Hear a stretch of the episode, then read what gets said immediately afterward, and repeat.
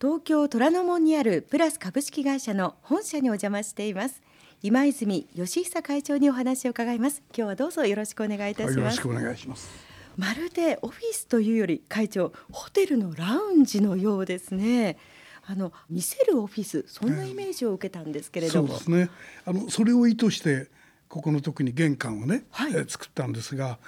僕自身はあのオフィスっていうのはメディアだと思ってるんです。その会社が目指す方向とかこれをですねお客様それから社員の人たちに伝えるのにですね一番いい道具なんですね。あんまりたくさん言葉で喋るよりも、ええ、あの今日のご覧いただいたのを見て、はい、大体あうちは多分おしゃれな方向を目指してるなとか質率合憲だなとかこういうのよくわかるじゃないですか。はいそのための道具としてはねオフィスはとても重要な道具ですよ。まあ、そんなオフィスもプロデュースしていくプラスの今日はいろいろお話を伺っていきたいと思います。すねはい、えプラスは会長のお父様が東京で創業したそうですね。そうです。えー、昭和23年にね、はい、私の父が経営しておりました今泉商店という文房具の卸の会社とそれから私の叔父が経営しておりました鈴木商店という大企業に向かってあの文房具を売ってる会社。この2人がですね義理の兄弟だったんですね。はい、それでとても仲がいい。で両方ともですね同じあの千代田区でもって似たような商売やってるんだったらば合併しようよと言ってできたのが千代田文具というね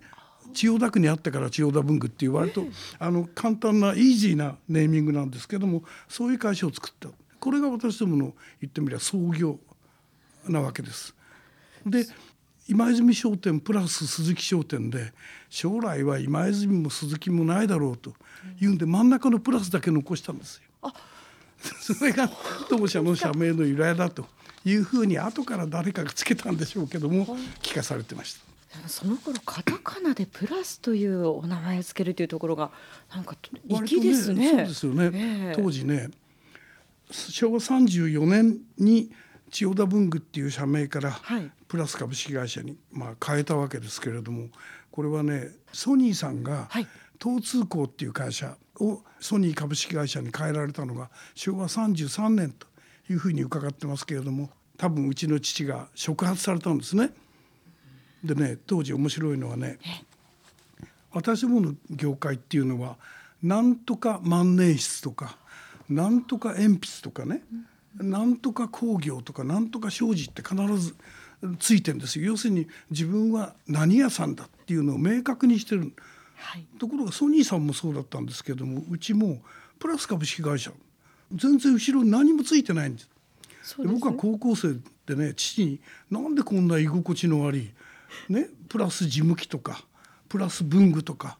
ね、何かつけた方がよくないかって親父に言ったんですよ。えー、そしたら父がね、はい、お前こうしときゃ将来何でもできるじゃないかってね。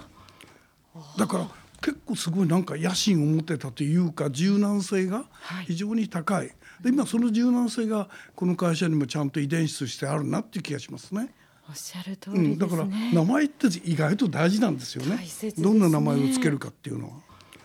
その高校の頃というのは会長は会社を継ぐというお気持ちはあったんですか？そう小学生の時から、え？ー、いずれはお前だっていう具合にずっと言われ続けてきましたから会社のことに関してはやっぱりね、はい、子供心に関心はありましたよ。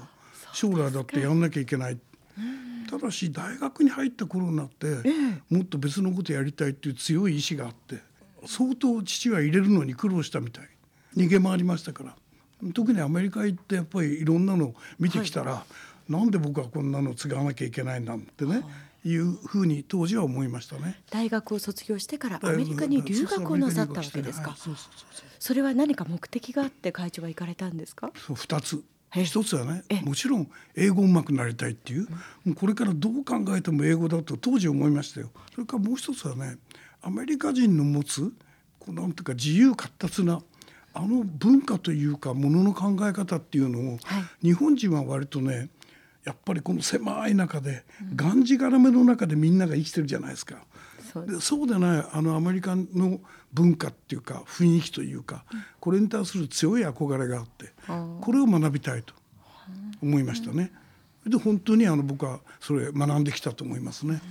そのやっぱり学びというのはその後もさまざまなところで生かされました？と思いますね。今やってるいろんなことが原点は何度もアメリカ行ってフードみたいなものを身につけたから、だからこんなこと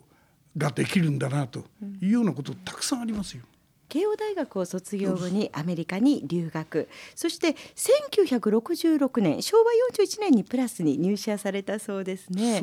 当時のプラスというのはどんな会社でした？もともとはプラスっていうのは、はい、まああの今泉商店が問屋それから鈴木商店が文房具の小売、はい、企業向けのねですから営業系の会社なんですね。そのこう雰囲気というか、はい、匂いが強く残ってましてね、営業一番。もうそれ以外はまあ後でついでにみたいなような感じの部屋、えー、あの会社でしたね。単に売るだけの会社の将来ってあるんだろうかってね強く思ってやっぱり技術力を持ったメーカーに転身をしていきたいなと強く思いました。うん。それがあのその後のね、はい、私が社長になってからのメーカーになるための投資につながってるわけですよ。はい、そのためにこう入社されてから何かアクションというのは起こされたんですか？問屋さんっていうのは、今まで世の中に売れてるものをそのまま右から左に流していくと。それでまあ売れるものを探し当てるとい。うようなことが仕事だと思うんですけれどもそれを今度メーカーは自ら作っていかなきゃいけないから、ね、ゼロから何かを生み出すっていう作業を会社の中でそれをやっていかなきゃいけないんだよっていうのを言い続けてきたような気がしますね。うん、だからゼロ一って僕は社内で呼んでるんですけども、はい、ゼロから何かを生み出すっていうね、はい、ことこそが企業の成長の源泉だというふうに言ってるんだけれどもそれはあの問屋からメーカーになっていくっていう時の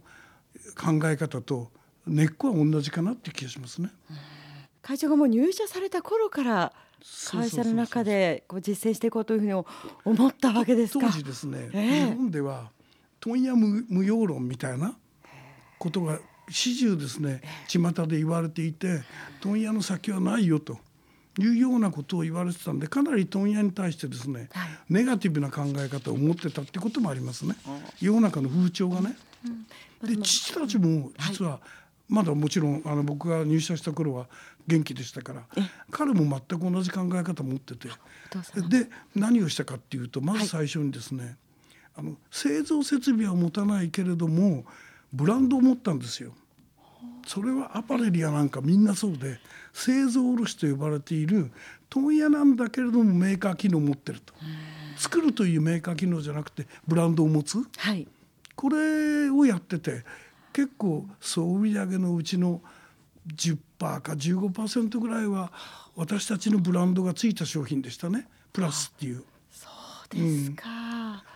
だからメーカー化しやすい根っこはあったっていうことだと思うんですね。さあそして1983年にお父様が急逝されて社長に、まあ、会長が就任されたそうなんですけど、うん、この時40歳だったとお聞きしています、はい、あの会社をこんな方向に持っていきたいというようなお考えはありましたか？そうだから業態から言えばね、はい、卸からメーカーに移していきたいなとこれがもう基本ね、はい、あともう一つは会社の雰囲気が、ええ、やっぱりもっとみんなが自由活発にものが言えるようなね雰囲気のいい会社にしたいなと思いましたね。うん、逆を返すとまだそういう感じではなかった。そうですね。創業期っていうのは会社の中の上下関係やなんかはね、非常に特にうちの父たちはみんな軍隊行ってますから、割とこうなんていうかなこちこちの、うん、感じがしましたけれども。それでねなんとかそれもっと自由な雰囲気の会社にするためにどうしたらいいかって考えました。でまず最初にやったのがね服装の自由化なんですよ。当時はみんな女性たちは事務服着てんですよ。男の人もネクタイ締めてスーツね、はい、で持ってっていうのがもう至極当たり前だった。でこれをお客様のところに伺う営業マンはねこれはお客様に失礼があっちゃいけませんから、まあ、スーツを着るネクタイを締めるってのはしょうがないけれどもそれ以外の人たちはもう全部自分のいわゆる好きな服装で会社に来るようにしようと。だね最初はやっぱ反対されて 特に女性たちが自分の私服で来ると私服が汚れるって言うんですよ。でそれを防止するために事務服着てんだと。でもそれを事務服をあの着ちゃダメだよという的なことを言われると困るみたいな。じゃあ事務服用意しましょうと、ええ、どっちでもいいふうにしましょうと、え、半年で全員みんなあれですね私服になりましたね。変わりましたか、うん、最初のうちなんか文句言ってた人はどうしたんだろうぐらいな 感じでしたけどやはり自由化するっていうことは人間ってね自由に生きたいんだよ。そして服装を変えたら、だからみんなジーンズで着たりそんな風になってくるとねどんどんどんどん雰囲気が変わってくんですよ。社内が明るくなってきまし社内も明るくなるし発言もなんていうかな割とフランクな発言っていうか自由闊達なね意見の交換ができるようになるし。だ意外とだから形って大事ですよ。大切ですね、うん、一見形なんかってね思うけど、はい、だからさっきのオフィスもそうなの。